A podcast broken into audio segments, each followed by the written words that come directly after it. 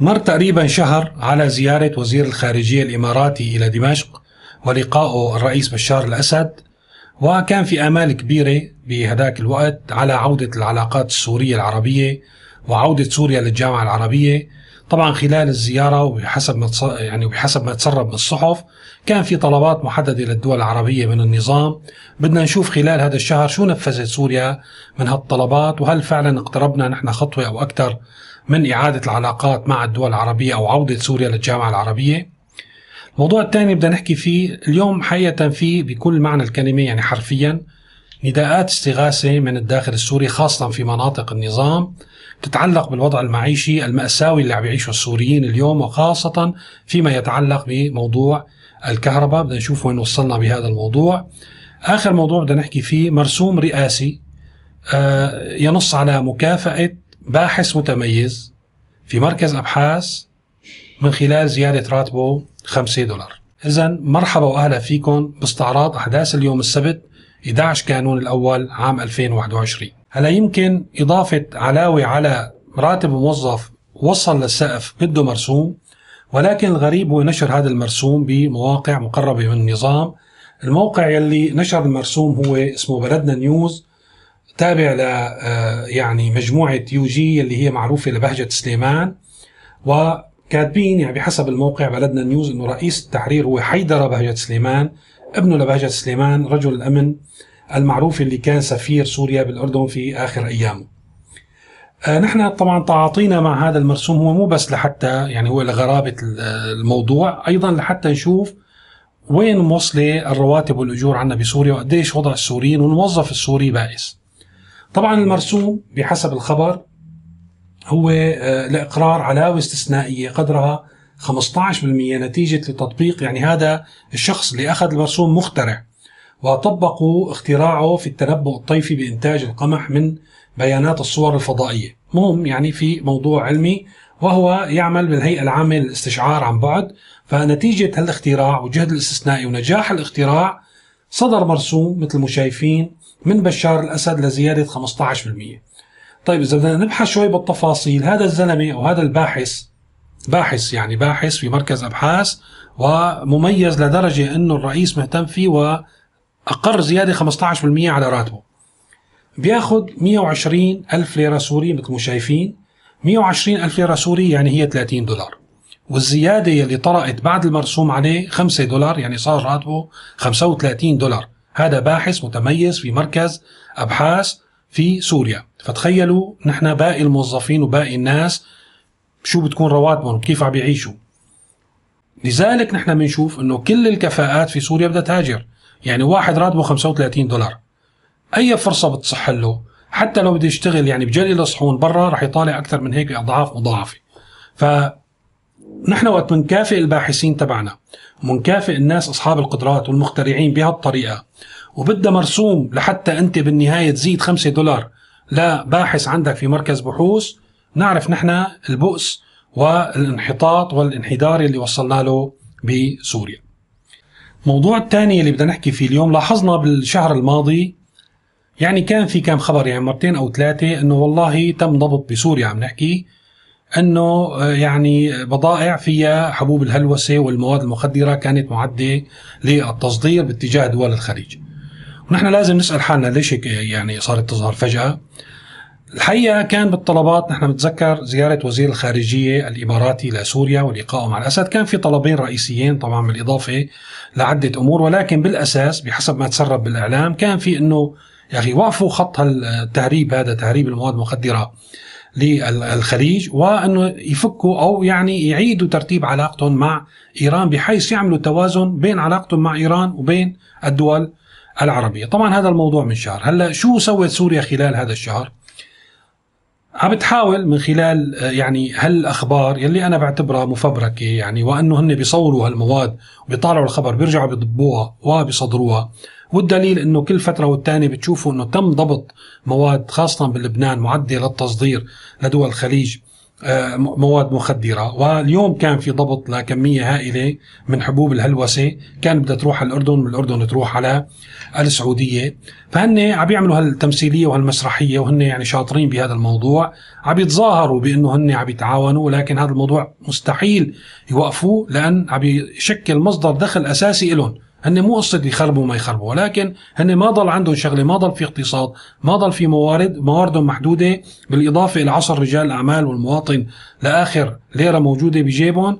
أيضا في عندهم هذا الخط الإضافي ما عاد عندهم شيء ثاني والدليل على ذلك من من كام يوم نشرت مقال في نيويورك تايم عنوانه بالضبط إنه الأسد يبني إمبراطورية المخدرات على أنقاض سوريا. راح أحط لكم الرابط يمكن هي بدها اشتراك. لا راح أحط لكم كل المقال. إذا بدكم تطلعوا عليه راح أنسخه وأحط لكم إياه. معلش تجاوز هذا الموضوع لأن السوريين ما يعني باستطاعتهم إنه يشتركوا بنيويورك تايم. لحتى تشوف المقال اللي هو مقال مطول جدا وفيه تفاصيل مرعبة. فاذا هذا الموضوع طبعا دول الخليج ما أنا غافله عن هذا الموضوع. فاذا ما حققنا أي تقدم بهالقصة غير بعض المسرحيات والتمثيليات يلي على الواقع ما انعكست بأي شيء، الموضوع الثاني علاقة إيران، شفنا نحن حكينا أكثر من مرة ما راح أرجع أعيد الحكي على الانتفاضة الاقتصادية وكيف اجوا إيران حطوا إيدهم على كل شيء عم يشتروا المعامل وعم يشاركوا الناس المتعثرين واستدعوا للمقداد لحتى يتمموا سيطرتهم على القطاع الاقتصادي بشكل كامل. عم يقوموا بنشاطات وهي طبعا نشاطات أيضا عم بتزيد أول شيء التواجد العسكري ما تغير. هن موجودين من الشرق من ابو كمال لجنوب سوريا درعا. إلى السيدة زينب في قلب دمشق. يعني هذا التواجد موجود وصارت هي مناطقهم وما حدا ممكن يزحزحهم منها. الشيء الثاني والأخطر هو العامل الثقافي اللي عم يشتغلوا عليه العامل العقائدي إذا يعني صح التعبير. عم يشتغلوا على شغلتين كثير خطرين. أول شيء الأرامل النساء وثاني شيء الأطفال. الأرامل عم يطمعوهم بالزواج وبأنه هن يأمنوا لهم حياتهم ويامنوا يعني زواجهم من أشخاص تابعين لإيران أو مرتبطين فيهم بشكل أو بآخر، والثاني الأطفال. عم يعملوا لهم أنشطة ثقافية ودينية لحتى يعدوهم من هلأ ليكونوا مرتبطين بإيران ومخطط إيران و رؤية إيران للمنطقة. يلي بدي أقوله ما رح فصل بهذا الموضوع كثير يمكن أنا حكيت بمرة سابقة أنه بالعكس خلال هذا الشهر الترابط مع إيران زاد كثير. وطبعا هذا الموضوع لأن هن ما حسنانين أصلا إذا كان في إرادة يخلصوا من إيران وسيطرتها لأن كانت شبكت يعني هي عملت علاقات في العمق السوري. هي يعني امتدت أيديها لايران إلى أكثر من قطاع وأهم القطاعات حيوية بالنسبة للإنسان السوري. الاقتصاد العسكرة والثقافة. على العكس صار في تزايد بالعلاقة مع إيران صار في توثيق للعلاقة أكثر مع إيران وبالتالي الأحلام يلي بنيت على عودة سوريا أو عودة العلاقات بين سوريا والدول العربية وعودة سوريا للجامعة العربية هلا بالوضع الراهن بتوقع تلاشت بشكل كامل. الموضوع الثالث بدنا نحكي فيه هو يعني حالة الناس اللي عايشين داخل سوريا.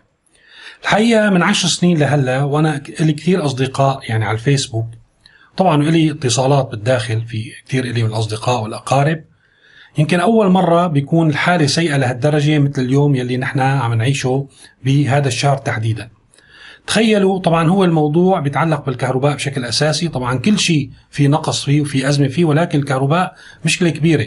يعني تخيلوا فينا نقول من شهرين لهلأ ما في كهرباء بسوريا. صحيح بتشوفوا إنه والله كل عشر ساعات بتيجي ساعة وكل ثمان ساعات بتيجي ساعة لكن حتى هي الساعة بتيجي مقطشة. يعني بتيجي خمس دقائق بتنقطع عشر دقائق بتيجي خمس دقائق بترجع بتنقطع خمس دقائق تخيلوا بهذا العصر وبهذا الوقت من الشتاء إنه شعب كامل عايش بلا كهرباء.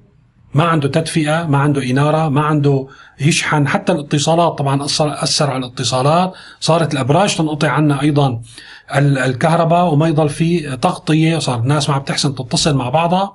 فاذا الوضع كارثي والناس فعلا مستاءة إلى حد كبير وهذا بيعكسه يعني صفحات التواصل الاجتماعي لناس من الداخل عم يحكوا عن الموضوع. خلينا نراجع بعض المنشورات لحتى نكون بصورة هذا الموضوع بدقة. بيقول إبراهيم كل ما تعلمناه بكلية الهندسة الميكانيكية والكهربائية عن التيار المتناوب كان غلط. تعريف التيار المتناوب الحقيقي حسب وزارة الكهرباء إنه التيار المتناوب بيتناوب كل خمس دقائق يعني ناوبة بين في وما في. يعني موظف القطع قاعد عم يتسلى بيرفع القاطع الساعة 4 بينزله الساعة 4 و5 بيرفعوا 4 و10 بينزلوا 4 و15 وهكذا وبذلك بيكون التناوب قد تم بأحسن وجوهه. مفيد بيقول بلد مو قدرانة حكومتها تجيب ساعتين كهرباء ورا بعض مطولة كتير لتربح ومطولة كتير لتنبسط. ما حدا قدران يقهرنا أكثر من هالبلد. لوجين بتقول إنه كل يوم بهالدائرة نحن لما ادور على الكهرباء ما لاقيها والكهرباء بدها بنزين والبطارية بدها كهرباء والموبايل بده شحن والإتصال بده تغطية والتغطية بدها كهرباء. منعيش شعور الإنسان البدائي المقطوع بجزيرة وما عم بيقدر يوصل لحدا وبيطلع على رأس الجبل ليشوفه حدا وبيجي ينقذه أو يقدر يوصل لنقطة تغطية على الموبايل توصله بالعالم. مشهد شايفينه كتير بالأفلام للناس المقطوعة الفرق إنه نحن ضايعين كل يوم بهالواقع. سحر بتقول لا كهرباء ولا مي ولا بصبوص ضوء ولا بصبوص أمل لك شي بيهوي من هالحياة النسة حدا يعلمنا كيف بدنا نستمر. ريم بتقول شو هالجرم يلي ارتكبناه لحتى عم تعاقبونا هيك؟ بدنا كهرباء يا أولاد مو طبيعي ابدا الوضع. خلص بقى ما في حدا هيك. فهمنا لو القصة يوم أسبوع بس مو صلنا شهور. خلص. هادي بيقول وبعدين مع هالبلد بتحس إنه كل شيء فيه مربوط بسلك مهتري وملزق عليه شرطتيون نص ساعة كهرباء كاملة ما عاد نشوفها. مي سخنة نتحمم ما في. حتى تغطية الاتصالات كنا بمرحلة تضعف الشبكة والإنترنت صار البرج عم يفصل هلأ نهائي. يعني رسميا صارت العيشة أخت شرطتيون. ما حدا مروق غير جماعة الشعارات ولجان التهيئة. سلوى زكسك هي كاتبة وناشطة معروفة بتقول 22 ساعة بدون كهرباء الساعة وحدة الظهر انطفت البطاريات والموبايل مشروع الحمام التغى وبس شميت ريحة حمام الحطب عند الجيران بكيت. الساعة خمسة ومثل اللصة فتت على شبكة مكتبة يمكن جنبهم بس مشان ألغي موعد وكان شغلة مرتبطة فيهم. كل ما لمع ضوء سيارة قول أجد يعني الكهرباء والناس تريح بطابقنا لأنه ما في مصعد وعشوي بنصف كراسي وبنعمل تعازي. على فكرة رجعت هلأ انقطعت اجت عشر دقائق كاملة. إذا هذا هو حال السوريين في الداخل، قبل ما أودعكم بدي نوه إنه أنا عملت لقاء على قناة واشنطن أونلاين آه، مع الإعلامية هديل عويس آه، رح أحط لكم رابط بصندوق الوصف. آه، فيه كثير من الإجابات على أسئلة بتنطرح علي بشكل متكرر على القناة. بتمنى يلي بيشوفه يلاقي فيه الفائدة. أيضا بدي أذكر إنه فيكم تتابعوا الأخبار أول بأول على موقع سيريا نيوز. أو شبكات التواصل الاجتماعي المرتبطة فيه كمان رح أحط لكم العناوين بصندوق الوصف. وأيضا إذا كان التغطيه اليومية والمواضيع الأخرى اللي عم بطرحها بالقناة شايفينها مفيدة وبدكم القناة تستمر فيكم تدعموا القناة من خلال الانتساب لعضويتها أيضا من خلال الضغط على الرابط في صندوق الوصف واتباع الإرشادات. شكرا لمتابعتكم وإلى اللقاء.